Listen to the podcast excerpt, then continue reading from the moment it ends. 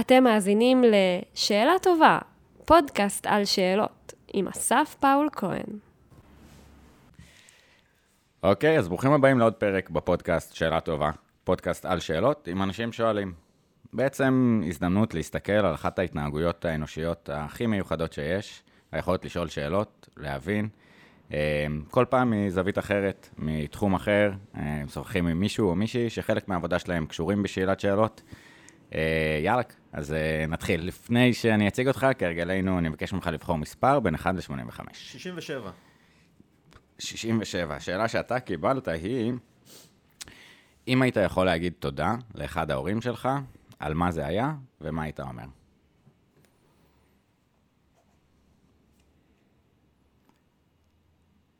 הייתי אומר תודה לאבא שלי על זה ש... אני אפילו לא זוכר את המקרה עצמו, אבל הוא גרם לי פתאום להסתכל על אה, איזשהו משהו ש... ואמרתי, וואלה, איזה זווית הסתכלות אה, שלא חשבתי עליה. אני אפילו לא זוכר באיזה גיל הייתי, לדעתי שש או שבע, אבל כזה פתחתי גבה ואמרתי, mm, יש בזה משהו. עכשיו, אני לא יודע, אז אני חושב שזה מלווה אותי איכשהו אה, בכל מיני צורות, אולי זה גם האופי שלי, זאת אומרת, זה לא רק אה, זה, אבל זה כזה, וואלה, אפשר לחשוב על זה בצורה כזאת של משהו שלא חשבתי עליו. מדהים, גם עוד אה, נראה קצת אה, בהמשך את הכיוון הסתכלות השונה, הייחודי, ככה איזשהו חוט השני. אני מת על השאלה הזאת, כי זו הזדמנות באמת להכיר תודה לאנשים אה, הכי אדירים שזכינו להיות איתם. אז אה, אני אגיד תודה לאימא שלי שוב, אה, נורית שילה כהן, הייתה עוצרת במוזיאון ישראל המון שנים, אז זכות כזה לגדול ביחד איתה, בהתחלה כילד ולהיחשף לאומנות ולעולם הגדול קצת וחשיבה גדולה, ובהמשך תודה כזה על מערכת היחסים של הקשבה ו... חברות, ואין עליה, אין עליה. אה, אז אני אבחר 56, אה, אה, תקופה בחיים שבה חווית צמיחה, למידה או גדילה. שאלה קשה, אני חושב שהרבה פעמים זה בא במקומות של דווקא קושי, כאילו, ובמקומות שבדיעבד אתה אומר, וואי, זה באסה להיות במצב הזה. אה, אבל אחריהם קצת לגדול, אז זה גם באיזשהו מקום הטיפול באימא שלי, שזה היה מאוד מאוד קשה, אבל אה, שם כאילו פרופורציות לעולם וזכות מאוד מאוד גדולה. אה, וגם הפציעה שלי בצבא, אני חושב שאחרי היה תהליך קשה, כאילו, של שיקום ושל זה, אבל אתה יוצא באיזשהו מקום קצת שלם יותר, כן. יפה. עכשיו אני צריך לענות על זה? יכול, כן. אז... אני חושב שתקופת הצמיחה הגדולה שלי הייתה כשהתחלתי לעשות תפקידים בצבא, שבהם נאלצתי להתחיל לכתוב. ובתור מי שבא מ... בתיכון, הדבר היחידי שעניין אותי זה מתמטיקה, פיזיקה, ובכל שאר השיעורים הייתי בחוץ. אה, זה היה פתאום לגלות את, ה, את החצי השני שלי, חוץ מהחצי הריאלי ההנדסי, כי גם mm-hmm. התואר שלי הראשון בטכניון הוא הנדסה, אז גיליתי שאני נהנה לכתוב, גיליתי שאני נהנה לכתוב עבודות, גיליתי שצריך לעבוד נורא קשה כדי אה, שהכתיבה, שאפשר יהיה לבטא רעיון אה, בכתב, כי צריך להסביר אותו אחרת מ... דברים שאתה אומר בעל פה ומדלג וכל מיני כאלה, ולפעמים מעלים בכמה סיסמאות, אה, בכתיבה זה לא עובד.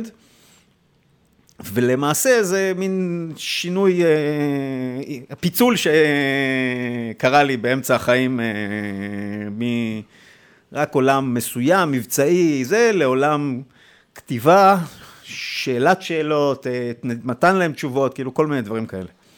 מדהים, זה גם, אתה יודע, באמת ההסתכלות קצת uh, בצורה שונה. אני מראיין uh, הרבה אנשים בכל מיני מסגרות ובחלק ליחידות מודיעיניות, וזה נורא מעניין כי יש לך באמת את הטיפוסים הריאליים. הם אומרים, נמאס לי מהספרות וההיסטוריה ומשננים, ולמי אכפת מכל הרבי מלל, וריאלי, אתה יודע, אתה אומר, וואי, איך אתם מבינים את העולם, מטרפת, אבל כאילו באמת לחזק את שתי הידיים, ויש משהו מגניב בסוף להצליח להחזיק את שתיהם, אבל... אה, אבל לא, לא לכולם יש אה, שתי ידיים, צריך לקבל את מה שאתה, כאילו. אני הרבה שנים אה, התייחסתי רק לזה, וגיליתי אותה, שיש לי אותה. כן. אם אין לך אותה, זה מאוד מאוד קשה לפתח כזאת. וגם לא צריך להילחם, צריך להסתפק במועט. יש בזה גם חסרונות, זה אומר כנראה שאני לא מעולה בשניהם.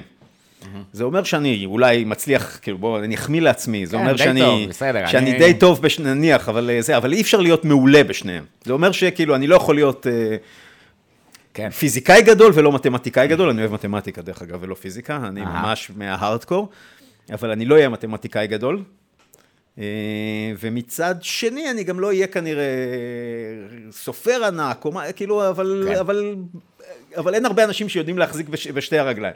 אה, לגמרי. אז בזה אני מסתפק ביתרון הזה שלי. זה גם שאלה, כאילו, בכלל החיים, אם אנחנו רוצים לעבוד על החוזקות שלנו, לחזק אותם יותר, ובמה שאנחנו ייחודיים, ולהיות אה, מתמטיקאי מעולה, או טבח, או סופר. או לקשור את היד החזקה שלנו ולאלץ את היד החלשה הזו, אבל...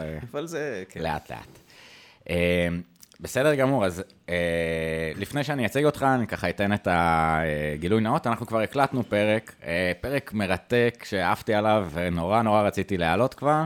איך שאני בא להעלות, הקובץ אה, לא נשמר, אז אנחנו כאן עוד פעם מקליטים, איזה כיף. אז אה, איתנו היום עומר דנק, אה, נווט לשעבר בחיל האוויר, אה, מרתוניסט, עוסק בתכנון אסטרטגי והערכת מצב. אה, מעבר לזה, אה, שירת בחטיבה האסטרטגית באג"ת, במחלקת תכנון המערכה של חיל האוויר, מהנדס מערכות מידע, תואר שני ביחסים בינלאומיים וניהול אה, מום וקבלת החלטות. אני הגעתי לעומר באמת דרך הכובע של הכתיבה יותר, עומר מפעיל את הדף המרתק של שאלה אסטרטגית, שבעצם מדברת על ניתוח תהליכי קבלת החלטות בסוגיות ביטחון מנקודת מבט אסטרטגית, השפעות של אה, פוליטיקה פנימית ובכלל תפיסת ביטחון של ישראל ותהליכי קבלת החלטות. וואי, איזה כיף, כאילו, אני במסע הזה של להבין את היכולת האנושית של לשאול שאלות.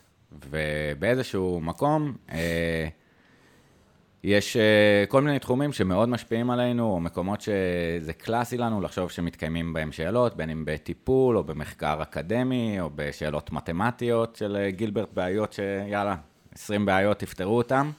Uh, ואני גם בכובע אחר מאוד, כאילו ליימנס, לא איזה uh, uh, סא"ל במיל, אבל uh, מאוד מתעניין באסטרטגיה, העניין ה... אה, ישראל-איראן, ובכלל כאילו מרגיש שבאיזשהו מקום אה, הפעילות היא באנרציה, והשאלות החדשות שמדי פעם מאפשרות, כמו שאמרת, להסתכל על המצב בנקודה שונה. אז אה, סופר מעניין, עומר, תספר לנו קצת איך הגעת לנקודה הזאת עכשיו של הדף של שאלה אסטרטגית, וקצת הצצה על הקריירה הצבאית שהובילה אותך לנקודה הזאת. אז אה, כמו שאמרתי גם קודם, הקריירה הקריירה הצבאית שלי, אה, היא, אפשר לקרוא לה, אפשר לקרוא לה סוג של קריירת שוליים לצורך העניין, כי את רוב תפקידיי עשיתי במקומות אה, יחסית חדשים וצדדיים, אבל כאילו, הם מאוד מתאימים לי. אז נכון שאני נווט, ובהתחלה עשיתי תפקידים רגילים, אבל ב-2004 נפתחה בחיל האוויר מחלקת תכנון המערכה, שזו הייתה מחלקה שאמורה לעזור למח"א לחשוב בקומה האסטרטגית. והייתי שם רמ"ד אה, ארבע שנים, ואחר כך הלכתי לחטיבה האסטרטגית באג"ת. אה, וזה מה שהביא אותי למסע, למסע חדש של העולם האסטרטגי. אה, לפני זה הייתי עסוק במה שעוסקים בדרך כלל אנשי צוות אוויר בתחילת הקריירה שלהם, בלטוס ובלעשות תפקידים שקשורים לתכנון טיסה כמו שהוא, תכנון פקודות, תכנון מטרות, כל העולם הזה. הייתי אחראי על, על מענה התקפי לתק"ק לצורך העניין לפני שזה קרה.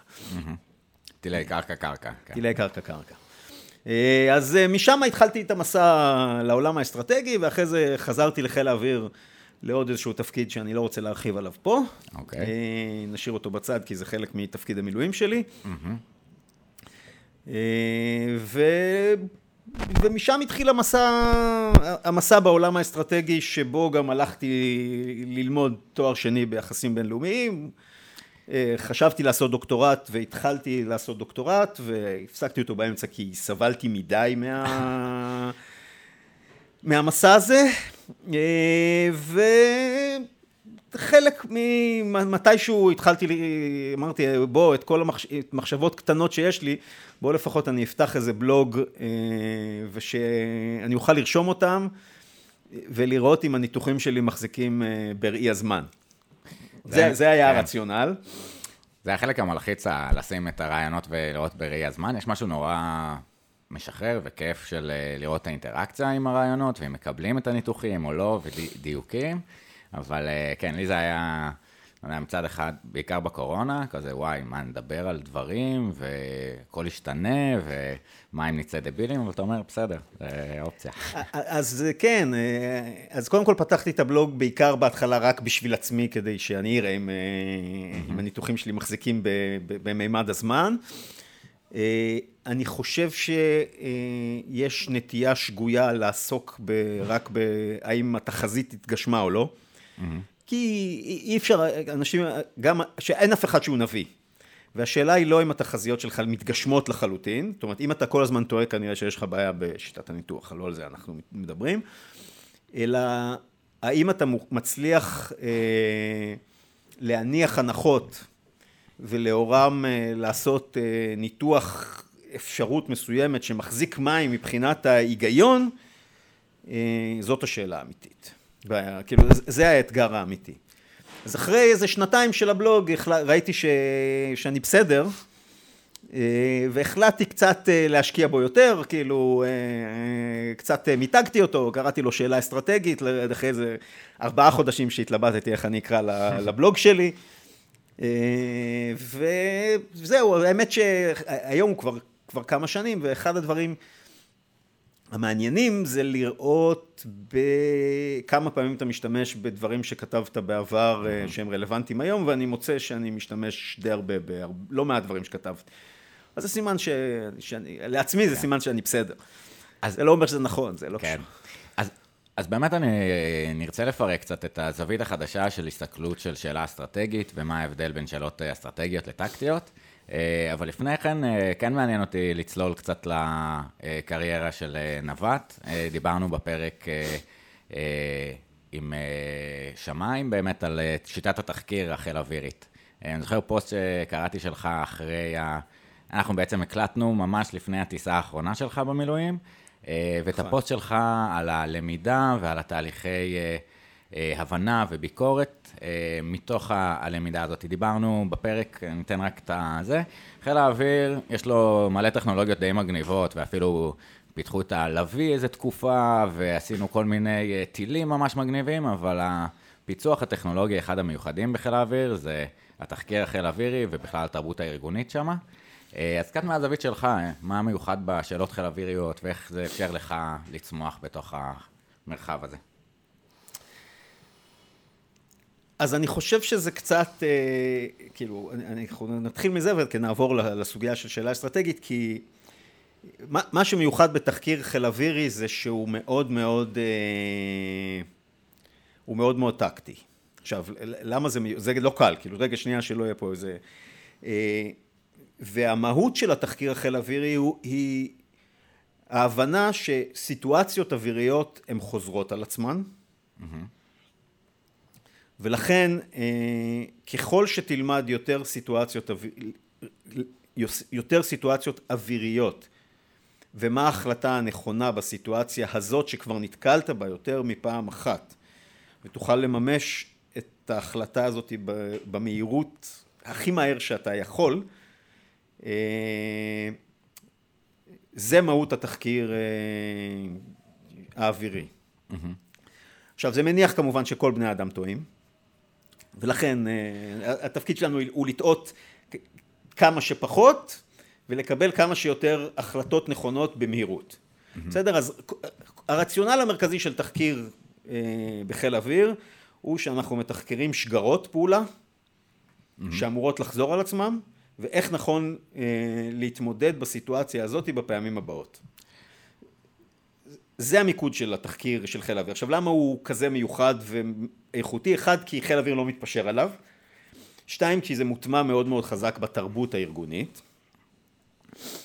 וכמעט לא ניתן לשנות את זה היום בגלל שחיל אוויר, כאילו טייסת בחיל אוויר, יש בה אנשים זקנים כמוני שסיים לטוס בגיל 51 עד לא מזמן וכאלה שמגיעים בגיל 20, אז שום מפקד טייסת בין 34-5 שיגיע לא יצליח אה, למנוע מהתרבות הזאת אה, להמשיך.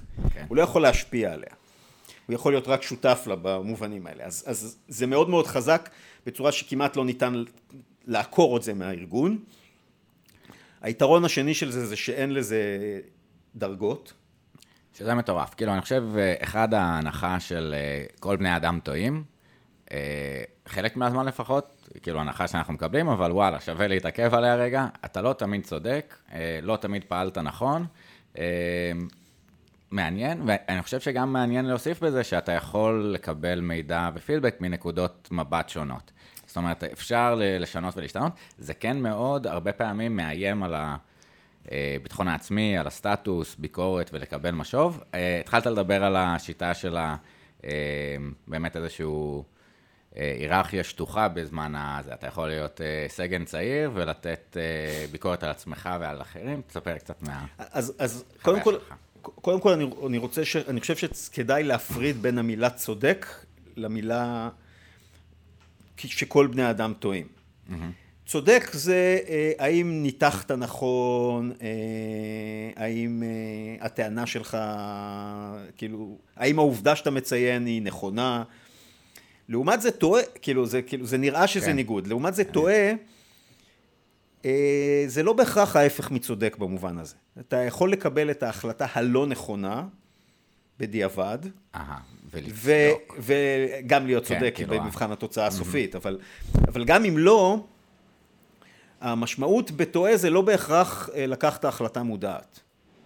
אתה בן אדם, כאילו, אתה לא תמיד מבין למה לקחת איזושהי החלטה, כי ככה אנחנו, אנחנו מקבלים החלטות, זה, זה אמור לעבוד ככה גם באוויר, ולכן אה, העובדה שכל בני האדם בטוח עשו טעות שגרמה להם באוויר, אה, כאילו, להפסיד לצורך העניין, כי זה באימונים, במלחמה זה כן. משהו אחר, אה, היא הנחה, ולכן וטעויות תקרו, כדאי לנו ללמוד מזה שהטעות הזאת קרתה לנו, ושבפעם הבאה במצב הזה אנחנו צריכים לפעול אחרת.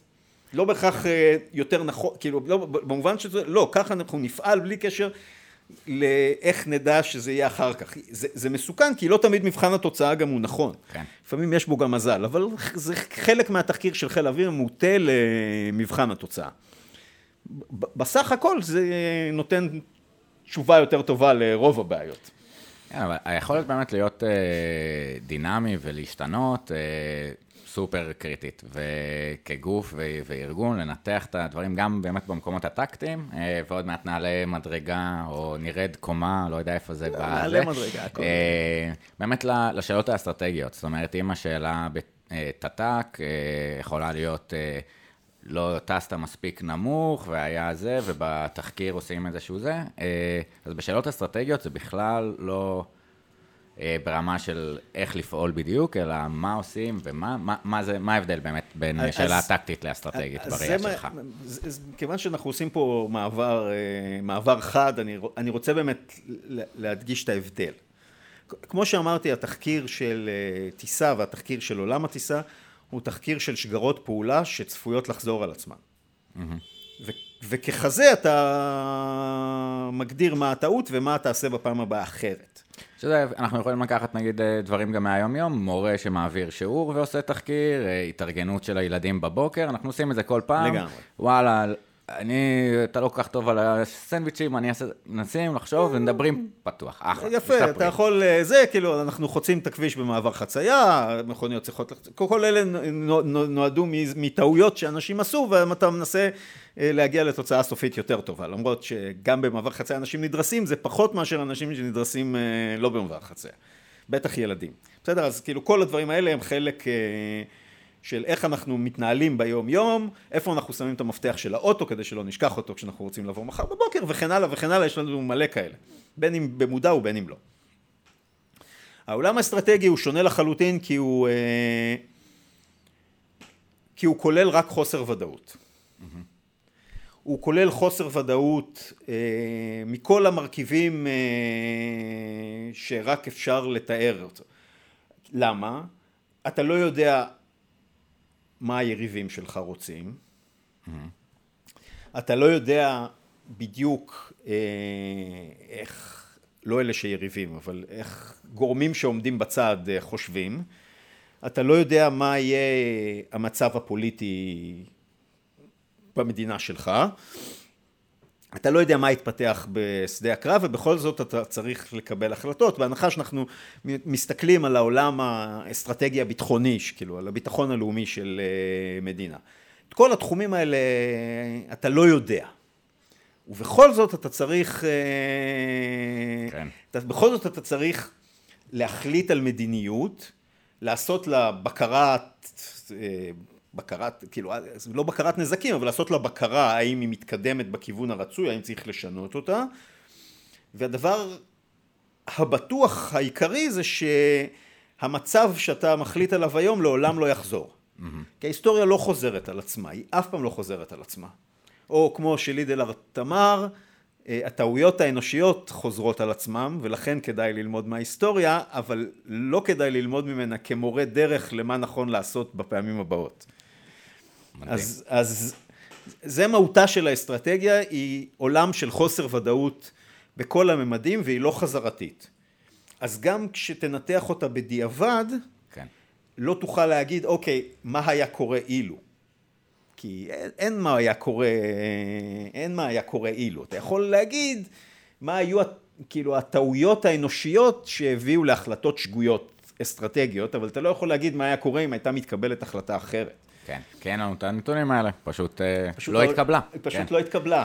אז... או למשל, אתה, אתה לא יכול להגיד מה היה קורה אם טראמפ לא היה יוצא מהסכם הגרעין. Mm-hmm. אתה לא יודע. אז כאילו, אנשים כמוני שטוענים שעד 2018 איראן קיימה את ההסכם במלואו, ולכן אה, ההסכם הוא החלופה הכי פחות רעה למנוע את התקדמות הגרעין של איראן, זה בסדר, כאילו שאנחנו אומרים את זה, שאני אומר את זה, אני לא יודע שזה נכון. אנחנו יודעים שהעובדה שטראמפ יצא מהסכם הגרעין וקיווה להסכם חדש, קיווה לנפילת המשטר, אפשר.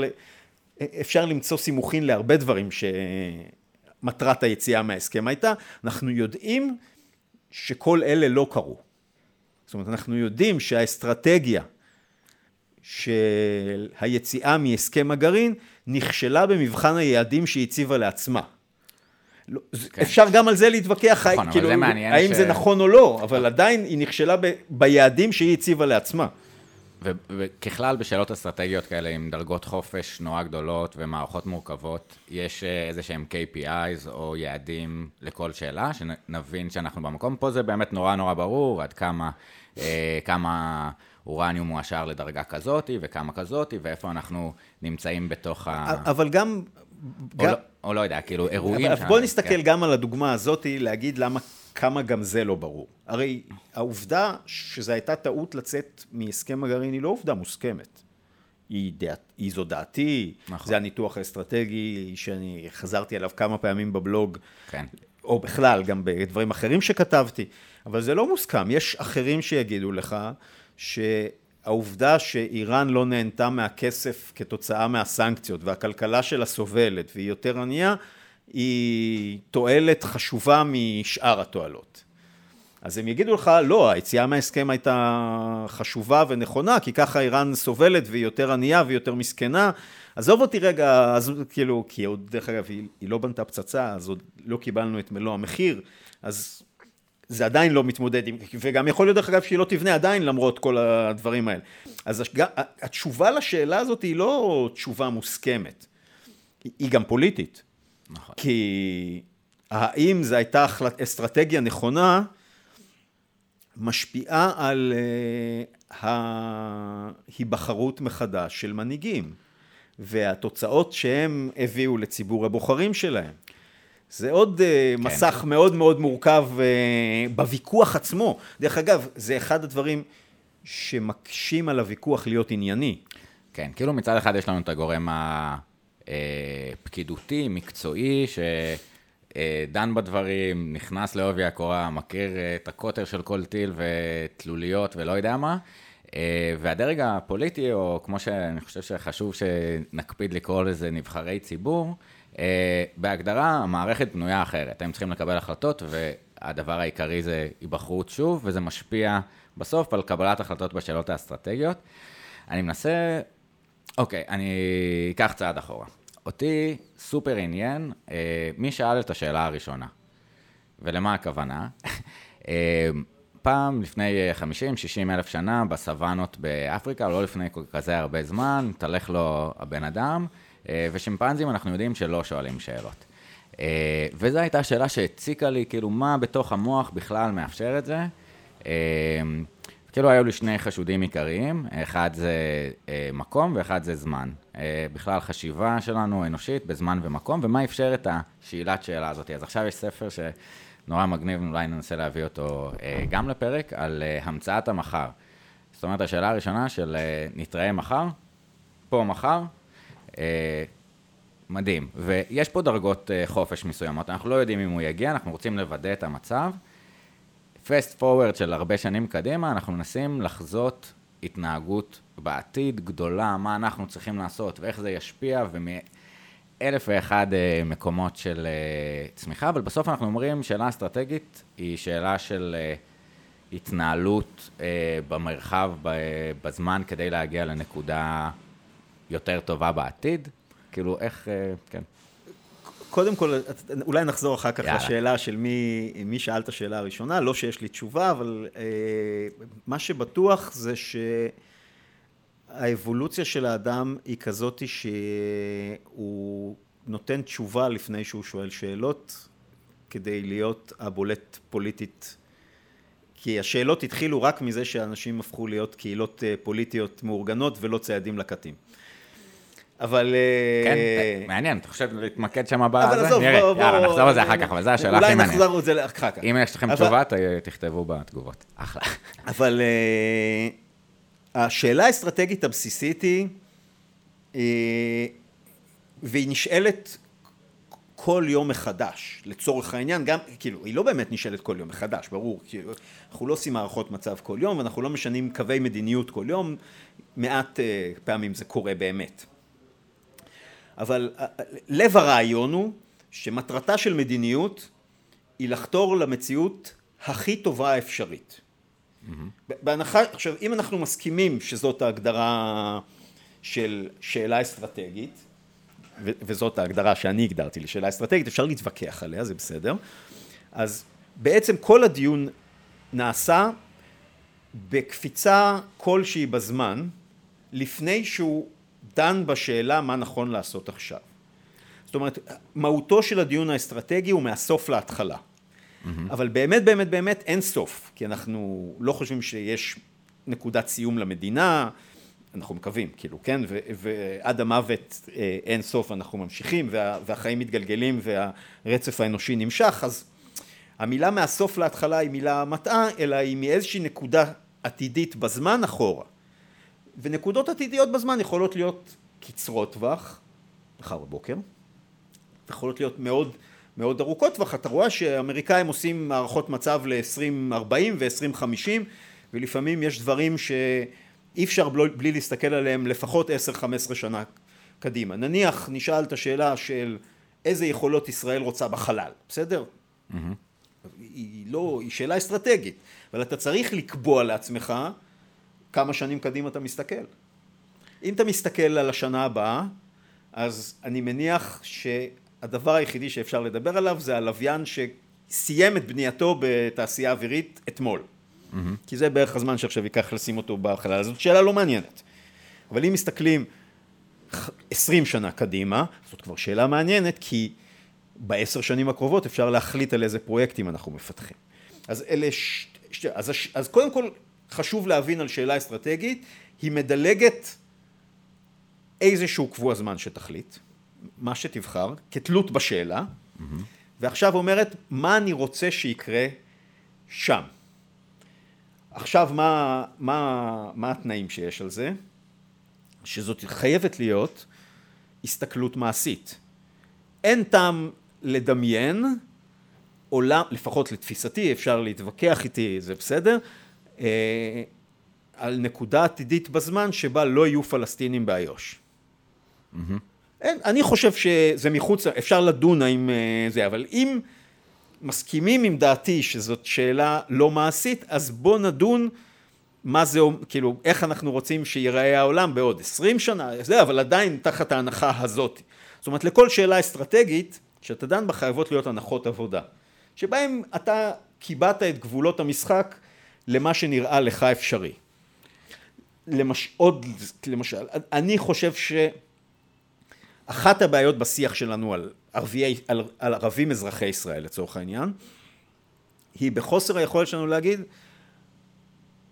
אנחנו, הם יהיו אזרחים פה גם בעוד עשרים שנה ובעוד שלושים שנה, אז עכשיו השאלה היא איך נכון שנתמודד עם המציאות, האם אנחנו רוצים שהם יהיו מיעוט עוין, או שאנחנו רוצים שהם יהיו מיעוט משולב ככל הניתן, למרות כל הקשיים. עכשיו בסדר, זה לפעמים היום בבוקר זה נורא מעצבן ויש אירועים כאילו, ואתה רוצה מיד לפעול ולהעניש וכאלה, והם ילמדו בכוח, אבל אנשים בדרך כלל לא לומדים בכוח, כמו ילדים, הם גם לא לומדים בכוח.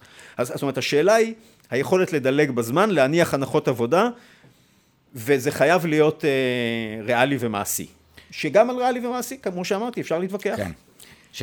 כאילו, אני, זה נורא מעניין, הדרגות חופש בכלל ביצירת המציאות, כשאתה הולך אה, מספיק רחב, אה, או מספיק רחוק בזמן, יש כל כך הרבה דברים שיכולים להיות, ואתה אפילו יכול לקחת אחריות על הדברים שאתה עושה. זאת אומרת, אה, נגיד אנחנו רוצים להגיע לאיזשהו נקודת מצב שמאפשרת לנו לבצע משהו, אז אוקיי, שאלות אחר כך של מה ההצטיידות, ואיך, ואיך הם יגיבו, ואיך לעשות, אבל זה באמת יורד את זה יותר לקרקע. אני במקום של אה, פחות של זמן, אבל יותר של אה, מקרו, אה, שאלה שאני חושב שהייתה נורא מעניינת שראינו בציבוריות הישראלית, זה יציאה מההסתכלות של איפה הקו הירוק בדיוק עובר ואיזה פרצה, והאם... להיכנס, לעצור את הבן אדם הזה או לא, ולעשות זום אאוט למפה של המזרח התיכון ושל העולם, והסכמי אברהם. זאת אומרת, איזושהי יציאה, זום אאוט גם אולי טמפורלית, אבל גם במרחב, אמ, ש, שבאמת שינתה פה את המציאות. איך אנחנו יכולים מכיוון אחר אה, לייצר פה שינוי. אז... אז, אז, אז אני, חושב, אני חושב שהסכמי אברהם הם, נורא, הם אירוע מאוד מאוד מאוד חשוב, בלי ציניות וגם בלי ביקורת, שלא יהיה פה ספק. אבל הם לא שובר שוויון אסטרטגי במזרח התיכון של המגמות המרכזיות שאנחנו חווים אותן. כי מה הסכמי אברהם, לפחות לתפיסתי, משקפים, וזה כבר, אנחנו חורגים מהעניין של שאלה. הסכמי אברהם משקפים הסתכלות ריאלית של השחקנים במזרח התיכון, שבעיקרון ארצות הברית בדרך החוצה מהאזור, או מקטינה את ה... נוכחות, את ההשקעה. את הנוכחות, שלה. ההשקעה וההשפעה של האזוריים. שוב... מ- משתי, מ- מ- מסיבה אסטרטגית אה, רחבת היקף. בעיקר, דרך אגב, עשינו את הדיון הזה לפני המלחמה באוקראינה, אבל אנחנו חוזרים, מרתק, המלחמה מטורף. באוקראינה היא, היא נישה כלשהי, ש, שגם היא תחת האור הגדול, אה, והוא, שארצות הברית מבינה שהתחרות העולמית שלה הוא, היא מול סין. וכיוון שהתחרות העולמית של ארצות הברית מול סין, והיא לא דומה לתחרות של המלחמה הקרה, שבו היה משחק סכום אפס בין ארצות הברית לרוסיה על, אה, על מדינות השפעה, אה, אלא זו תחרות כלכלית, טכנולוגית ולכאורה על הסדר העולמי ואיך הוא מתנהל. האם ארצות הברית מצליחה לשמר חלקים מעוצמתה בסדר העולמי שהיא עיצבה, או אה, שסין תצליח אה, לשנות ולעצב איזשהו סדר יום, איזשהו סדר עולמי חדש. כרגע אנחנו בתקופת אנרכיה דרך אגב, כאילו אין, אנחנו רואים אותה נשברת, אבל רגע, לא, לא, לא נדבר על זה. אז המגמה של יציאת הברית מהאזור באה ביחד עם אה, העובדה איראן זאת המדינה המסודרת, בעלת החברה המאורגנת ומלוכדת ומנוהלת יותר מכל מדינות ערב האחרות, היא הגורם העולה האזורי. ומה קורה כשיש גורם עולה באזור שמשנה לחלוטין את מאזן הכוחות של האזור? מדינות אחרות עושות מה שקרוי ביחב"ל בצורה פשוטה, בלנסינג. כן, תורת המשחקים קצת, רגע, בוא נראה כן. איפה אנחנו, כמה נגד אז, אחד. אז. מה שאנחנו רואים בהסכמי אברהם זה למעשה חלק מסוגי ה balancing שמדינות האזור עושות, אפשר היה לראות את זה בעוד מקומות, מה זה balancing. סעודיה ואיחוד האמירויות נלחמו בניסיון החות'י להשתלט על צאנע. Mm-hmm. זה חלק מ balancing. זה היה הפעם הראשונה שסעודיה יצאה למבצע התקפי מחוץ לגבולות סעודיה, כיוון שבגלל החשש של uh, משפחת המלוכה מהפיכ... כן. מהפיכה צבאית, היא שמרה על צבא עם המון המון כלים איכותיים, אבל צבא נורא נורא גרוע. זאת אומרת, היה להם F-15 וזה, אבל, אבל כל זה עדיין, הם היו צבא חלש, כי אם יש צבא חזק, יש פחד שיהיה הפיכה. כן. אז uh, סעודיה יצאה למבצע טוב. ראשון פח, מחוץ לסעודיה, בתימן, כדי לאזן את ההתעצמות האיראנית. היא נכשלה בזה, דרך אגב, באופן מפתיע, למרות שהיה לה את מלוא התמיכה האמריקאית. אז, אז מה שאנחנו באמת רואים באזור זה בלנסינג, והסכמי אברהם הם חלק מהמגמה האזורית של בלנסינג. Mm-hmm. הם לא עיצוב מחדש, הם להפך, הם הכרה בחוקי המשחק, המשחק החדשים של האזור, שבו ארצות הברית עוזבת. אה, לא ברור עוד מה המעדן של סין ורוסיה, והאם יש פה מעצמה שתשפיע, או שזה יהיה רק קרבות אזוריים אה, מקומיים. רוסיה הייתה עד, עד המלחמה באוקראינה, רוסיה הייתה הגורם היותר משמעותי, לדעתי זה נחלש. חלש מאוד. וזה אמור דרך אגב לחזק את איראן.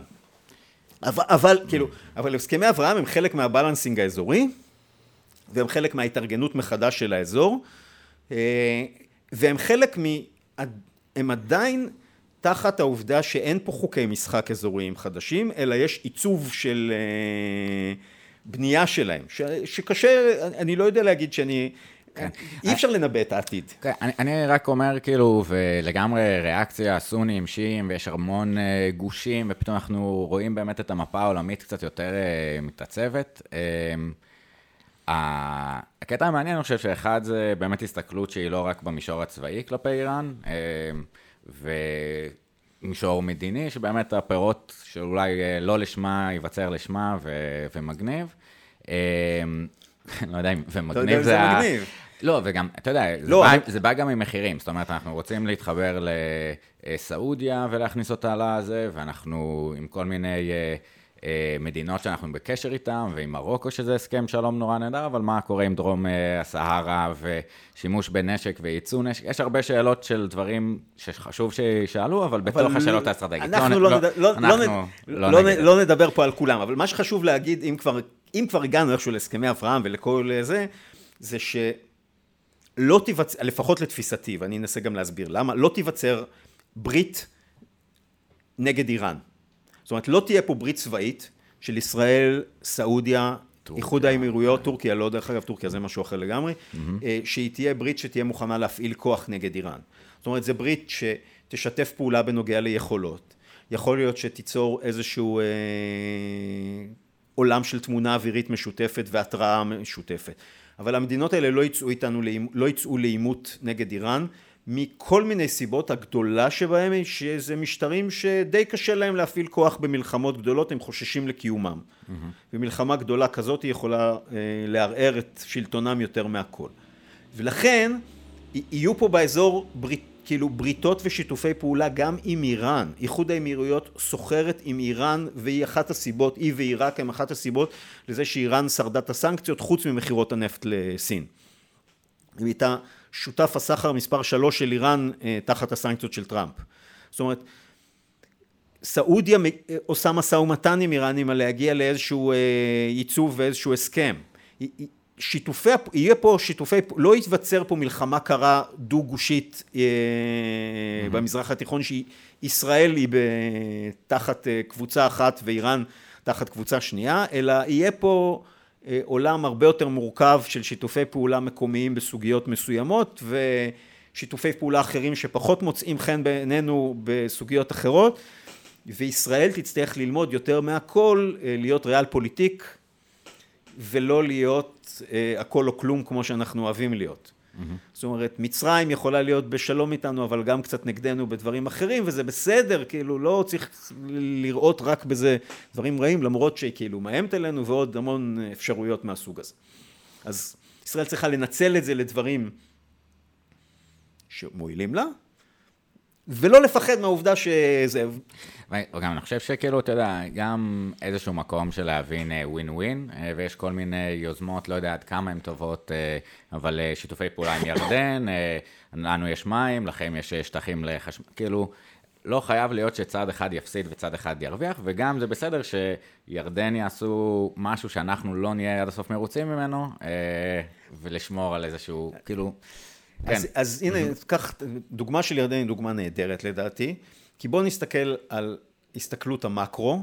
בהסתכלות המקרו, הדרך היחידה של ישראל לשמור על גבול הכי ארוך שלה, mm-hmm. בצורה יציבה, ללא איומים ביטחוניים על פני תראה כמה שנים, בין 30 ל-40 שנה, זה שמשפחת המלוכה תמשיך לשלוט בירדן. אפילו שזה דיקטטורה, עזוב את כל הדברים יפי הנפש, אנחנו לא בקטע של יפי הנפש. הכי גרוע בעולם לישראל זה נפילה של, משטר, של ממשלת המלוכה ועלייה של או פלסטינים שתהיה מדינה עוינת אה, עם איום ביטחוני כי לא נגרש שניים וחצי מיליון פלסטינים מאיו"ש אליה, אבל גם אם כן אז מצבנו לא טוב, או מדינה שדאעש ישתלט עליה באיזושהי צורה ויהיה שם כאוס, או מדינה שאיראן תהפוך אותה לעולם השפעה. אז אם מסתכלים על התמונה הגדולה, גדולה, גדולה, גדולה, יש לנו אינטרס ענק שהמלך ימשיך אה, לשלוט בירדן. עכשיו, בתוך זה, יש המון דברים שלפעמים לא מוצאים חן בעינינו, לא מוצאים חן בעינינו שהוא ביטל את ההסכם וחכירה של נהריים. Mm-hmm. מי שחושב שבתמורה להעברת מים, שאפילו שאנחנו צריכים לשאוב מים מהכנרת, זה טוב לנו, בתמורה להעברת מים, הוא יחזיר לנו את אה, החכירה של נהריים, ובתוך זה, זה יכול לגרום לנפילה שלו מבפנים, כי זה יערער לו על היציבות מבפנים, חי בסרט. או לפחות לדעתי חי בסרט. אבל זה בכלל לא באותם מישורים. זאת אומרת, כן, אנחנו צריכים להבין שהעולם מורכב, הוא לא שחור ולבן שבו אנחנו ניתן לך את זה בתמורה לזה, צריך להסתכל על הדברים הגדולים, ואגב ממשלות ישראל הבינו את הדברים הגדולים, זה גם אינטרס של המלך ולכן זה החזיק מעמד, למרות יחסים רעים מאוד, ויש דברים קטנים שכדאי לנו או לא כדאי לנו בדברים אחרים, אבל הם לא בהכרח יוצרים תמונה שונה שאפשר לקבל את כל מה שאנחנו רוצים, כאילו לא, החיים הם, כאילו לחשוב על העולם במשחק סכום אפס, אנחנו ניתן לך את זה, אתה תיתן לנו את זה. אה, זאת הגישה הלא אסטרטגית אה, לבעיות. כן, אני גם חושב שכאילו יש פה עניין, אפרופו אה, תורת המשחקים, וקצת משחק הדיקטטור, משחק האמון, זה לא עניין של אינטראקציה חד פעמית. לא, זה... ואנחנו מייצרים הכל פה... הכל חזרתיות. כן, שזה, שזה משנה את התמונה, ומאוד ודאי. חשוב לזכור את זה. גם, כן. גם דילמת האסיר, כשעושים אותה חזרתית, היא מגיעה לתשובה יותר פשוטה. כשהיא חד פעמית, אז היא מעניינת, כאילו, מבחינת תורת המשחקים. כן. הקטע המעניין הוא, כאילו, סתם, נגיד עושים את אה, אה, דילמת האסיר לאורך זמן, אה, אז לאורך זמן מצטבר אה, מלא מלא שנות כלא לשני הצדדים. אה, ואני אוהב לשחק, כאילו, אה, לתת לשתי קבוצות לשחק את זה, ובסוף... להראות להם, אוקיי, הציון הכולל שלכם מינוס 300. הם כזה, מה, לא, לנו יש מינוס 200 ולהם יש מינוס 100, אנחנו ניצחנו. והבנה באמת של איך לייצר עתיד טוב יותר. לא המקום של סכום אפס, ו... כן. אמ, אז עומר, דיברנו על שאלות אסטרטגיות, קצת אה, ב- בהסתכלות אה, קדימה, ו- וקצת מהפריזמה אולי יותר צבאית, יכולות, הכנסנו את המקום המדיני. איזה עוד אה, דיסציפלינות נכנסות אה, בתחום של אה, הבנה אסטרטגית אה, כיום לישראל, או בכלל של מדינות. אני יודע שנכנס אה, התחום הכלכלי לפני כמה שנים, של מעבר לאיך אנחנו נלחמים בטרור, איך אנחנו נלחמים בכספי הטרור וקדימה. איזה כוחות ודינמיקות יש בדיונים האסטרטגיים האלה של איך יהיה פה ישראל 2050, או בעתיד? אז קודם כל, יש מרכיבי ביטחון לאומי מקובלים, אה, שבעצם הם כולם אה, חלק מהדיון בביטחון לאומי. כלכלה זה חלק מזה, אה, חוסן חברתי זה חלק מזה, אה, עוצמה מדינית היא חלק מזה, כמובן עוצמה צבאית, מכיוון שזה, אני כבר לא זוכר, כאילו, כן. כאילו עשיתי את זה תוך כדי מחשבה, אז אני כבר לא זוכר, אבל, אבל כל אלה מרכיבים רלוונטיים. למה, למה הם למשל מרכיבים רלוונטיים? כי מכיוון שלפחות אני חושב שאין מחלוקת שישראל תמשיך להיות זקוקה לצבא חזק, טכנולוגי, אה, מתקדם ודי גדול ביחס לכמות האיומים הביטחוניים שיש עליה, שהם לא תלויים בה, כי אנחנו לא יכולים לסדר את המזרח התיכון. אי אפשר להתכחש לבעיה הזאת. אז אה, אנחנו צריכים כלכלה חזקה כדי שנוכל אה, לבנות צבא טכנולוגי חזק ומודרני. כי אם נבנה צבא שגדול על, על המדינה הזאת, אז לא נצליח להניח חינוך מתקדם מספיק, ולא נצליח להיות פורצי דרך טכנולוגי מספיק, ואז לא נצליח לבנות כלכלה מספיק חזקה שתזין את כל המעגל הזה.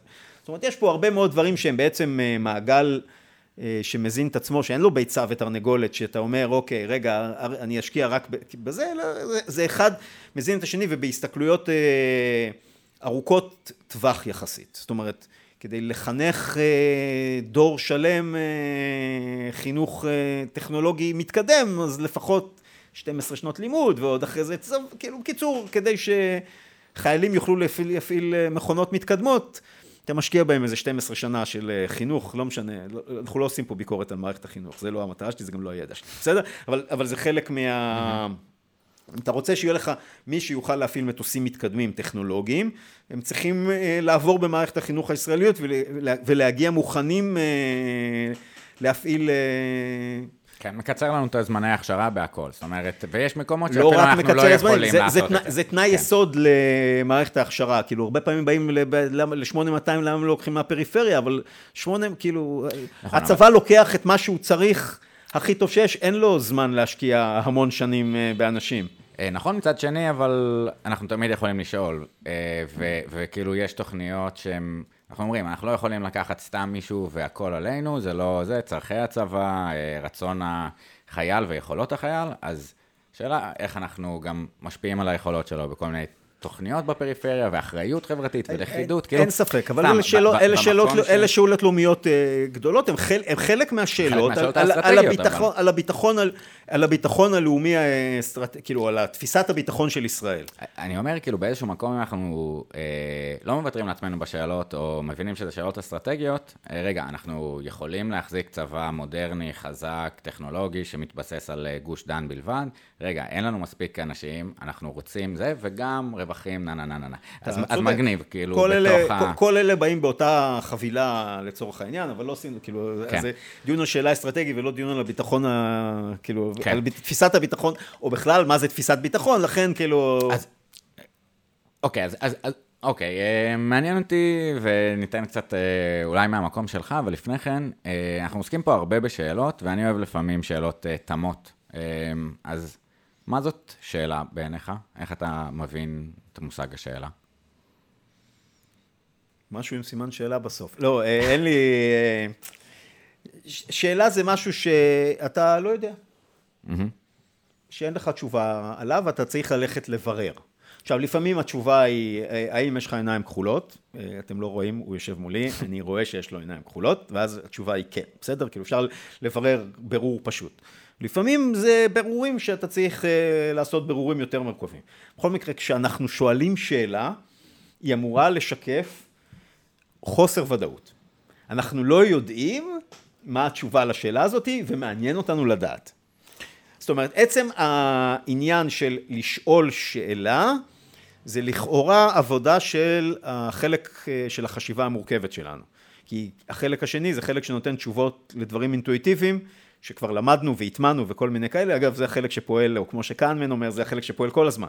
כן, אה, אבל ככה, כן. כדי לשאול שאלה, אנחנו חייבים תמיד לקפוץ למוח המורכב, גם אם זו שאלה פשוטה, כי אין לנו תשובה עליה מיידית, אז אנחנו צריכים ללכת, אה, ולכן דרך אגב, זו עבודה קשה לשאול שאלות, כי כן. המוח המורכב לא מסוגל לעבוד כל היום, הוא מתפתח, הוא זה, כל אחד אה, כמה שהוא מעסיק אותו, אז יש כאלה שחושבים יותר, אבל עצם כן, לוקח אנרגיה. ש... עצם על לשאול שאלה, אומר שאנחנו עוברים מהחשיבה האינטואיטיבית, גם אם זאת שאלת, אה, שאלה עם, עם תשובה פשוטה עליה. מדהים, כאילו, אתה יודע, זו באמת שאלה, מה זאת שאלה? סתום, כאילו, מה, ברור שזה, אבל, אבל לשהות בזה זה מדהים, ו... יודע, גם אולי אה, דיברנו על הנתראה מחר, אז בשאלה יש הבנה שיש אה, ריבוי אפשרויות, שזה מעניין. כנראה. כי אחרת התשובה הייתה ברורה. נכון, אז, אז, אז אינהרנטית, וזה מטורף, כאילו היכולת האנושית להחזיק. כמה מצבים אפשריים, ובשאלה אסטרטגית להחזיק את זה 20 שנה קדימה ומלא משתנים, אתה כזה הרבה פעמים אתה אומר, לא יודע, אלא אם כן זה מה שאתה עושה ואתה נכנס לזה, כי זה מעייף, זה קשה, ואתה אומר, וואלה, איך אני אתבטא, ואני לא יודע מה אה, לושנקו יעשה, או מה אה, יקרה פתאום בדרום אבל... סודאן, וכאילו זה גדול עליי, אז אבל, מניחים את אבל זה. אבל על זה, דרך אגב, יש את החוק השלישי של פרקינסון. שהוא אומר שככל שהבעיה יותר מסובכת, אה, מורכבת וחסרת ודאות, פרק אותה אה, רוב, לא, רוב, לא. רוב, רוב הזמן יושקע בעניין שולי, איזוטרי אה, וחסר משמעות. כן. זאת אומרת, תיקח פרויקט ענק, אה, מטורף וכזה, רוב השאלה תהיה אה, האם לתחנת אוטובוס יהיה גג או לא, כי כולם מבינים אם צריך צל או לא. אז ככל שהבעיות יותר מורכבות, בדרך כלל בני אדם נוטים לעסוק בעניינים יותר איזוטריים, סתם יש לי דוגמה מאוד יפה של זה שאני נורא אוהב לתת. אה, היפנים, אה, תהליך קבלת ההחלטות ביפן היה לפחות מרתק לפני מלחמת העולם השנייה.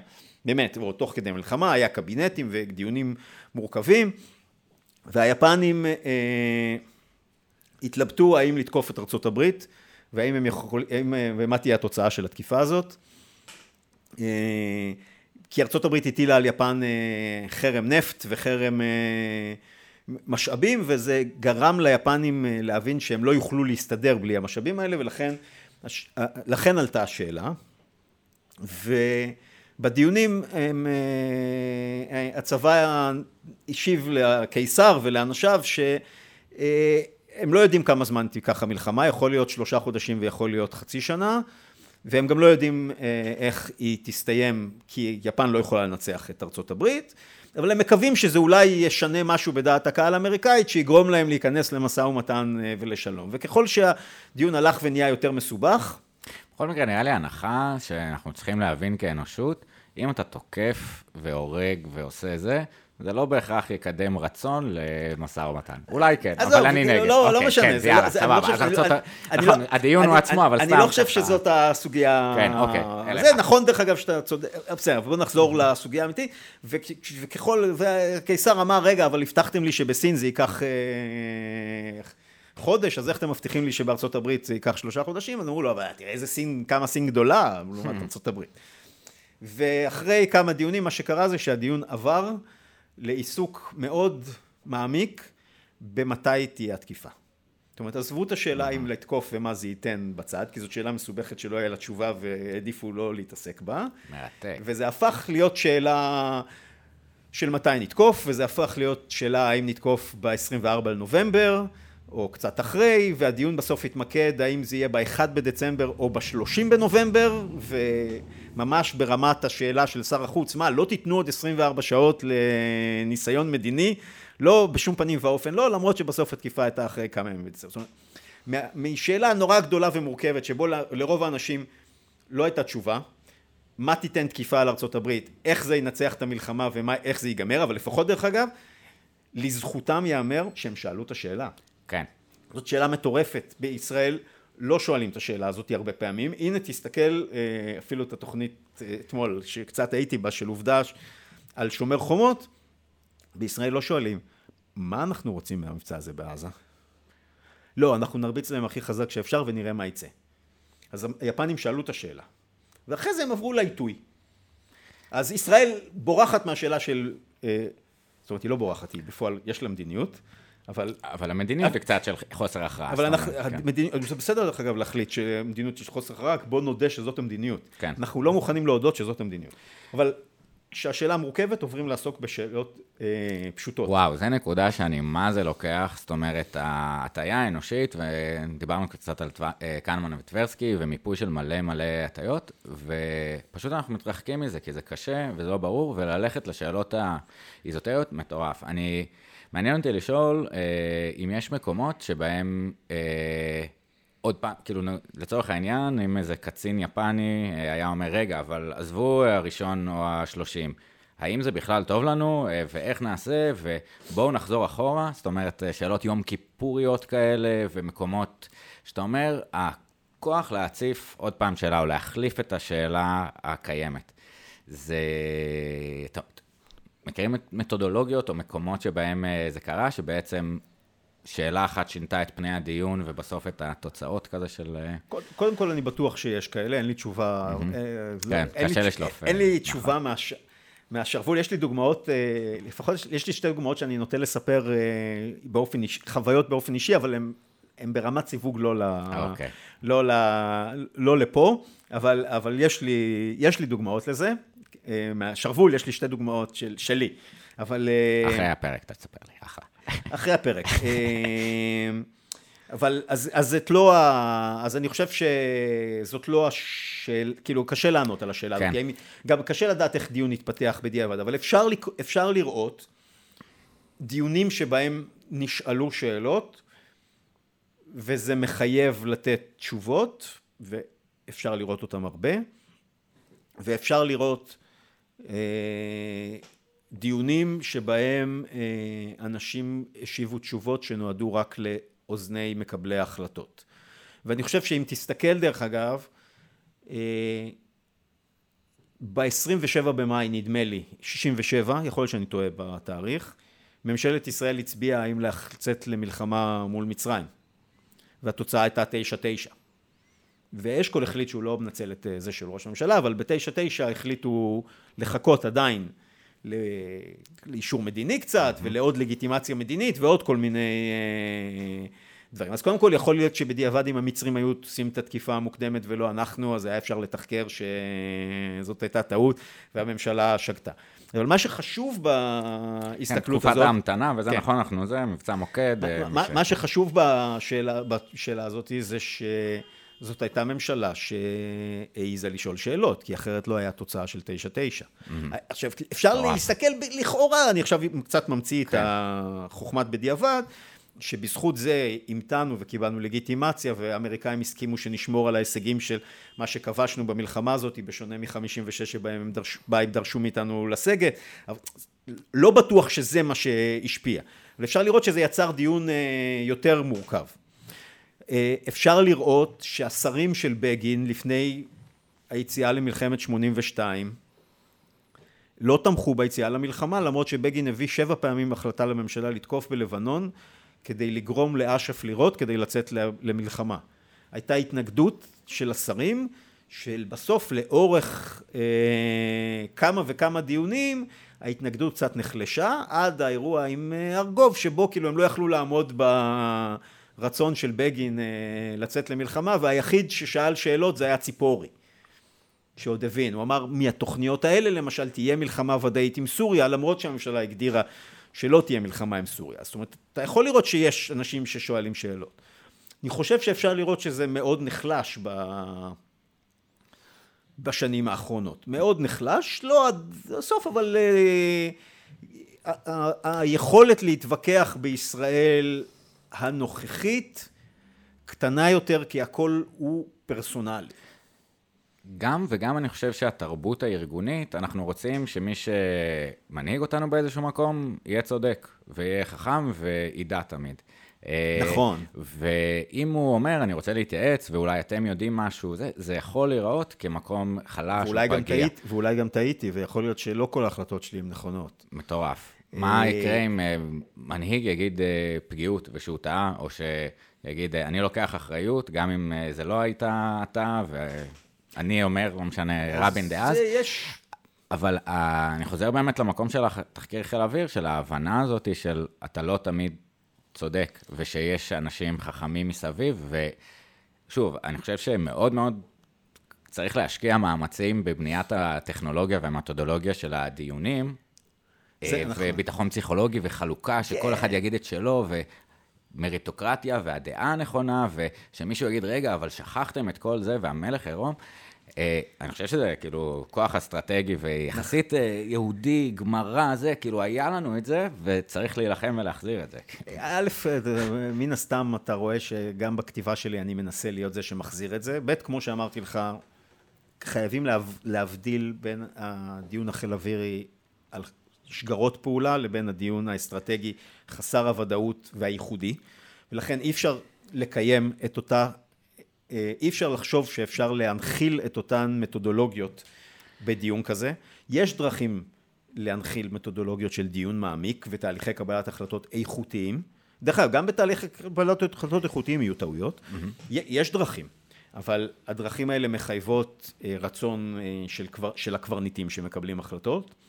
אה, ובמדינה שבה התרבות הפוליטית היא לא אה, להעניש פוליטיקאים במובן החיובי שלא לבחור בהם מחדש על mm-hmm. תהליכי קבלת החלטות שגויים, אין לזה, נכון. אין לזה שום אינטרס אה, בהתנהגות, אין למנהיגים בסדר. אינטרס לאף מנהיג, עכשיו זה כאילו, שלא יחשבו שאני אומר את זה רק על נתניהו, לא. במציאות הישראלית של היום לאף מנהיג אין אינטרס שתהליכי קבלת החלטות שלו יהיו איכותיים, כי ממילא הציבור שלו לא מעניש אותו על זה.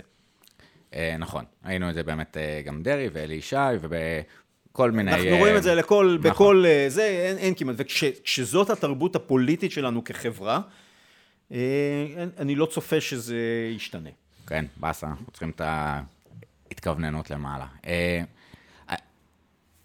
השאלה שלי, כאילו, באיזשהו מקום, אני חשבתי, ודיברתי על זה גם בפרק עם ציפי לבני, מאוד מתכתב השאלות האסטרטגיות ולאן שאנחנו רוצים להיות, אם אנחנו יכולים לעלות עוד קומה, ולא לדבר על השאלות האסטרטגיות ואז התשובות אליהן, אלא מה השאלות האסטרטגיות שאנחנו רוצים לדבר בהן. זאת אומרת שהפוליטיקאים, המצעים שלהם, נציגי הציבור, לא יהיו ככה וזה צריך לעשות, אלה התוכניות כדי להגיע לכאן. אלא מה הסוגיות ליבה, מה השאלות שבהן יש מספר אפשרויות, ואולי בל"ד יגידו ככה, וש"ס ככה, ועבודה ככה, זאת השאלה שאני חושב שהיא חשובה. ש"ס אולי יגידו, השאלה החשובה היא מעמד הרבנות, ואז... עכשיו, שאלה שאפשר שכל אחד ייתן עליה את התשובה, לעשות, לעשות תהליך קודם לה, להסכים על השאלות עצמם, ואז הוא נותן לגיטימציה לדיון, ובאמת מאפשר את המקום הזה. תראה, אה, א', הלוואי. מן הסתם דיון פוליטי איכותי הוא דיון על ויכוח בין סוגיות המהות ולא דיון אה, על האנשים. אה, התופעה שבה אה, הפרסונליזציה של הפוליטיקה, mm-hmm. שהיא תופעה כלל עולמית, לפחות עשרים שנה, יכול להיות שהיא גם קשורה לרשתות חברתיות ולעוד כל מיני דברים, אבל לא רק, אה, מחלישה את היכולת לקיים על זה דיון. הדיון היום הוא רק פרסונלי. אה, כן ביבי, לא ביבי. אה. אריה דרעי צדיק או לא צדיק. הדיון הוא לא על סוגיות מהות. תסתכל איך אף סוגיית, כאילו, נתניהו נוקט במדינה... למי אכפת, כאילו, באמת, איזה באסה. כאילו, יהיה ישראל ב-2070, בואו נחשוב איך לעשות אותה טוב. אתה כאילו, צודק, אבל... כנראה ביבי ודרעי לא יהיו כאילו, שם, פה, אולי פה, אני פה לא, איני בואו נעשה איני טוב. איש בשורות. ככל שהדיון אה, הוא פרסונלי, והוא לגמרי פרסונלי, כאילו... כן, אד הומינום, לא לגמרי, קשור. הכל, אה, זה, בנט נוכל, בנט, אה, כאילו כל הדיון הזה הוא דיון, פס. הוא דיון ריק ונבוב וחלול. אה, דיון כזה אה, לא מאפשר בכלל לדון על הסוגיות של המהות. כאילו אי אפשר, אין, אה, זה, תס- אה, אתה רוצה דוגמה, כאילו, שתי דוגמאות קטנות בעניין הזה. השאלה אם אה, המב"ם חשוב או לא, מערכה בין ה... מלחמה המערכה בין בין- המערכות. המערכה שבין המלחמות היא שאלה חשובה אם מגדירים מה רוצים שיקרה בעתיד. אם המב"ם הופך להיות החלק המהותי שלנו, אז הוא יותר חשוב מהשאלה של מה, איפה אנחנו שמים את עצמנו במלחמה בין רוסיה לאוקראינה. זאת אומרת, אם חשוב לנו לתקוף בסוריה, אז זה יותר חשוב ממה אנחנו רוצים להשיג. ואז זה משפיע על קבלת ההחלטות שלנו באירוע שמעצב את הסדר העולמי כמו רוסיה-אוקראינה. עכשיו, אם אנחנו רוצים להשיג הישגים, וישראל לאורך זמן אמרה שמה שהיא רוצה זה בהתחלה למנוע מזה שלחיזבאללה היו טילים מדויקים, ולחיזבאללה כבר יש טילים מדויקים, ולא הצלחנו למנוע את זה. אז בוא, אז, אז בוא נתכונן למלחמה מראש. זאת אומרת, אני לא טוען שלא צריך לנסות לעכב, אבל זה עדיין שאלה מסדר גודל טקטי. אנחנו מפריעים, כי אנחנו לא יודעים מתי נפגוש את המלחמה, אבל בעתיד במילא תהיה מלחמה אה, כזאת, ולא קורה כלום, ו- וזה לא אמור להשפיע על הדברים הגדולים של האסטרטגיה של ישראל, וכך גם לא האם יהיה איראנים בסוריה, כי יהיו איראנים בסוריה. ישראל לא יכולה להוציא את האיראנים בסוריה, בטח כבר לא היום. אחרי שסוריה התייצבה, אלא אם כן אסד ייפול, ואז יכול להיות שלא יהיו איראנים בסוריה, כי יהיה דאעש. לא יודע מה יהיה, לא, זה לא עניין של נבוא.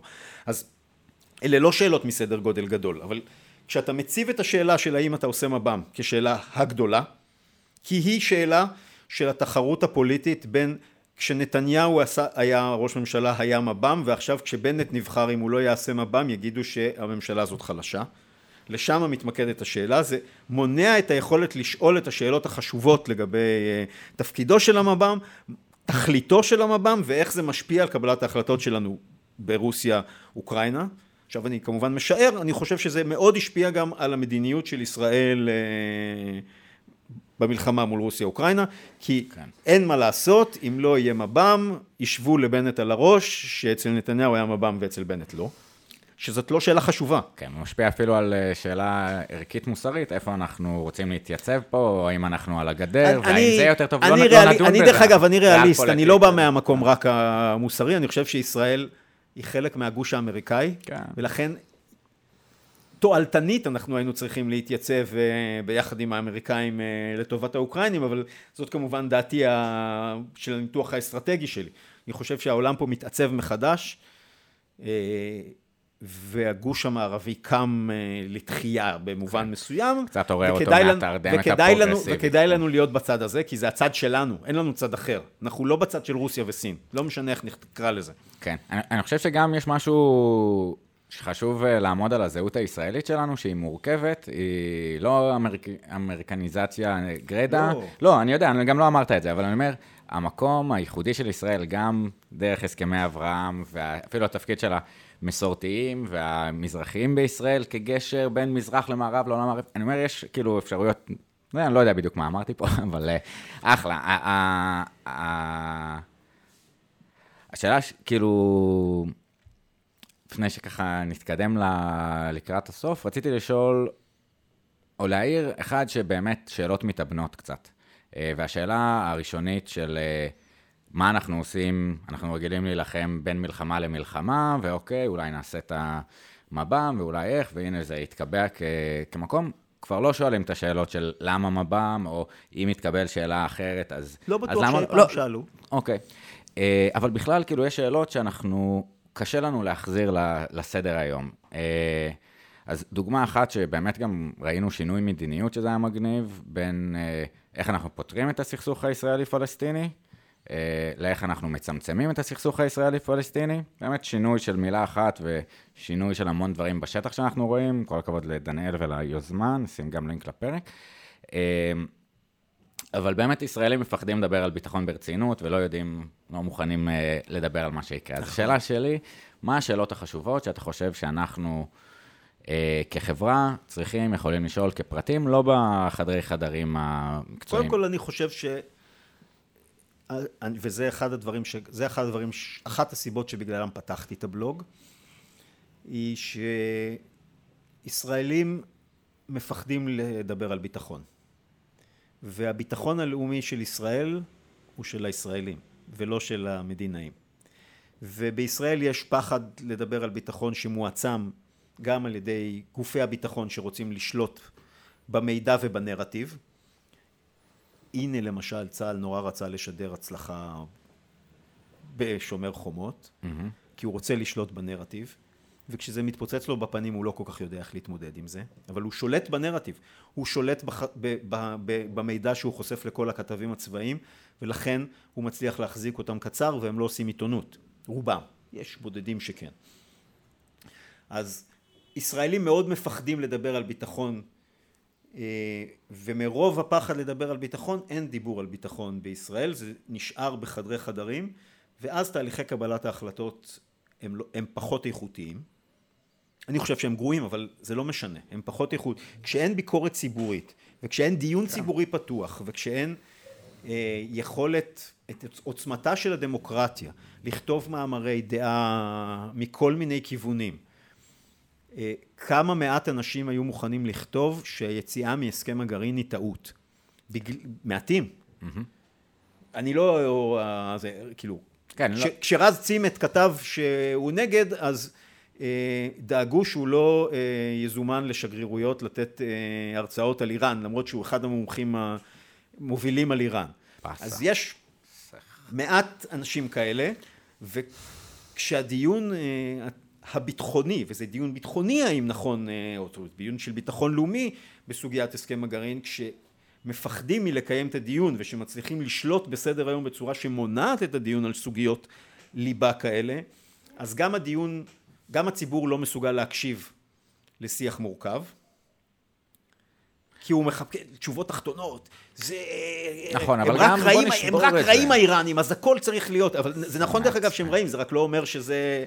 שיש מה לעשות עם זה. זהו, אבל גם אני חושב שחשוב בטרמינולוגיות להגיד, הרפובליקה האסלאמית של איראן, הם רעים, ווואלה, אני פחות אוהב את אה, לא אמרתי שלא, אבל למרות שהם רעים, עדיין אנחנו צריכים לקבל החלטות נכונות לנו. חד משמעית, אבל אני אומר, עוד שאלה. ומעשיות. אה, אוקיי. כאילו, כי המטרה היא לחתור למציאות הכי טובה אפשרית. ולא למציאות, ולא לאוטופיה שאינה ברת השגה. כן. זה, זה הבדל עצום ביכולת אה, לתחם את הדיון. אז אני כאילו יוצא מתיחום הדיון, ואני אומר לפעמים שאלות כאילו שונות, פתאום אתה מסתכל, אפרופו אמרת מזווית אחרת, שזו שאלה מגניבה, גם לקחתי את זה.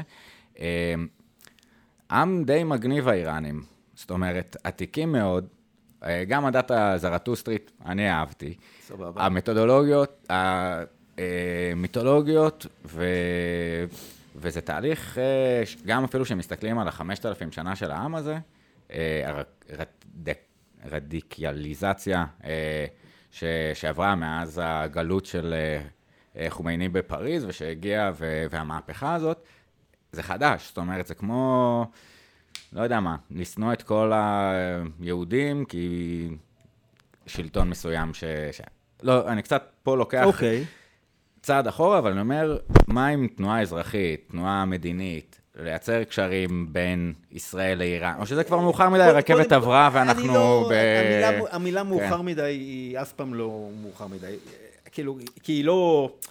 אני אומר, אני, אני רואה את אין ה... לי תשובה, אין לי תשובה לשאלה. אני רואה את התקיפה אה, של אה, פוטין באוקראינה.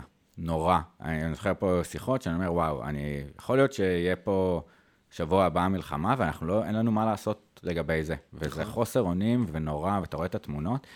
ואני שואל את עצמי, כאילו, האם אה, יהיו תחושות שונות אה, באיזושהי מלחמה כזאת גדולה? ואני אומר, אפילו פוטין, יכולתי להבין אותו. מרגיש שנאט"ו סוגרים עליו, שזה, יש פה איזה דיון, מלחמה, רע. אבל בסדר, זה אני נהייתי פציפיסט. לא, קודם כל, לא, אני לא פציפיסט. לא, אני, אני. אבל כן. אה, קודם כל, אי אפשר לדעת. אי אפשר לדעת איך, איך דברים התפתחו. באירופה היו שתי מלחמות עולם מזעזעות, והיום יש איחוד אירופי. כאילו, אז, אה, אז, אז במובן הזה כדאי להיזהר, אה, דרך אגב, כדאי גם להיזהר מלקבע את השנאה, כי היא מייצבת מצבים מדי, זה לא טוב. אה, אז כאילו, אז מה? כאילו, לא, אין לי, לא יודע מה רציתי להגיד. אז, אז אני אשאל, עומר, מה הופך שאלה לשאלה טובה? כאילו, דיברנו על שאלה שהיא, מהי שאלה? כשאתה נתקל בשאלה טובה, איך אתה יודע שהיא טובה? קודם כל, כל שאלה, אני לא זוכר מה אמרתי לך בפעם הקודמת. מגניב. אה, אז אני אענה את התשובה אחרת, כאילו, לא יודע מה דעתי הייתה אז. אה, שאלה טובה היא שאלה שמעניינת אותך. שגורמת לך ללכת לחשוב במה התשובה לשאלה הזאת. כי כל שאלה שתגרום לך באופן אישי ללכת ללמוד משהו, ולא שאתה רוצה להחליט מה התשובה לשאלה מראש בצורה האינטואיטיבית, הפכה אותך, פיתחה לך ידע והשאירה אותך. זאת אומרת, אז שאלה טובה היא שאלה שגרמה לך עניין וברור עצמי, אתה יכול ללכת לקרוא וכאלה, וחיפוש של תשובה. עכשיו, אתה יכול להגיד, אני לא מדבר על שאלות ידע קטנות, בואו נחפש בגוגל, אה, כאילו, לא, לא השאלות שיש להן תשובה בגוגל ורק נחפש. זה גם שאלות חב, חביבות, אבל זה שאלות ידע כאלה כן. כללי, אני לא טוען שלא. שאלה חשובה זה שאלה, שאלה טובה זה שאלה שהלכת לשאול את עצמך, ובדקת וחיפשת, מה, איך אפשר לענות עליה, ומה. מגניב. זאת שאלה טובה. כן. באמת מקום של uh, התמרה כזאת, אתה יוצא קצת אחרת אחרי שענית עליה, איזשהו מקום של uh, סקרנות, מוטיבציה פנימית ללמוד, ו- והפעולות של, של לעשות את זה. סיסטם uh, 2, זאת אומרת, זה לא שישר אנחנו חושבים, נכון. אלא עושים איזשהו תהליך. Uh, ונעלה מדרגה רגע, uh, מה הופך שאלה אסטרטגית לשאלה טובה? לשאלה אסטרטגית טובה. זה, אני חושב שזה לא שונה. זאת אומרת, זה אותה... אבל אה, מה שהופך שאלה אסטרטגית לשאלה טובה היא, היא, היא עוד שני דברים. הראשון, שאפשר לדבר עליה בלי להחליט מה עושים עכשיו. כי בדרך כלל, כמו שאמרתי לך קודם על היפנים, אז אה, כשיש, לך, כשיש לך את היכולת להחליט, אתה בדרך כלל, אנשים מעדיפים להחליט מה עושים עכשיו, ולא מה הם רוצים שיקרה. אלה שתי שאלות אחרות לגמרי. אז קודם כל שאלה אסטרטגית טובה, מכריחה אה, דיון על העתיד ולא על הפעולה הבאה. אחר כך נדון על הפעולה הבאה. הסוגיה השנייה שהופכת שאלה אסטרטגית לטובה היא אם, וזה כבר כאילו יותר מורכב כי אז זה לא משפט, היא מתחומה בגבולות אה, הנחות עבודה, אפשר, אם יש, אפשר להגדיר סביבה הנחות עבודה ברורות כדי שאפשר יהיה לדון בה. כי למשל את השאלה האסטרטגית אה, איך אפשר שאיראן, בואו נשאל כזה, אה, אני, סתם, שאלה שאני חושב, זאת לא שאלה מעשית לשאול איך אפשר להוציא את האיראנים מסוריה.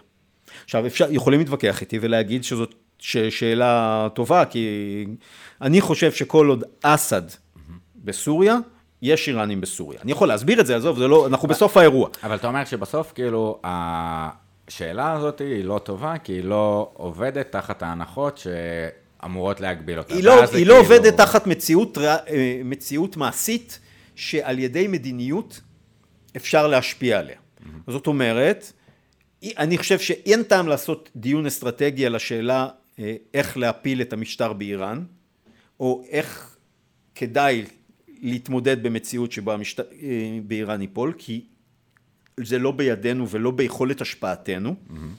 זה יכול לקרות, זה לא אומר כן. שזה לא יכול לקרות. אבל זה לא אין, אנחנו נחליט. אין לנו כן. השפעה על זה.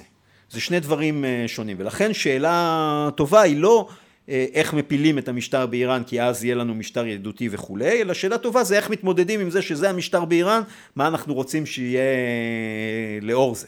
זאת אומרת, איך אנחנו מונעים מהמשטר הזה להחליט שהוא רוצה פצצה. Mm-hmm. זאת שאלה אסטרטגית טובה.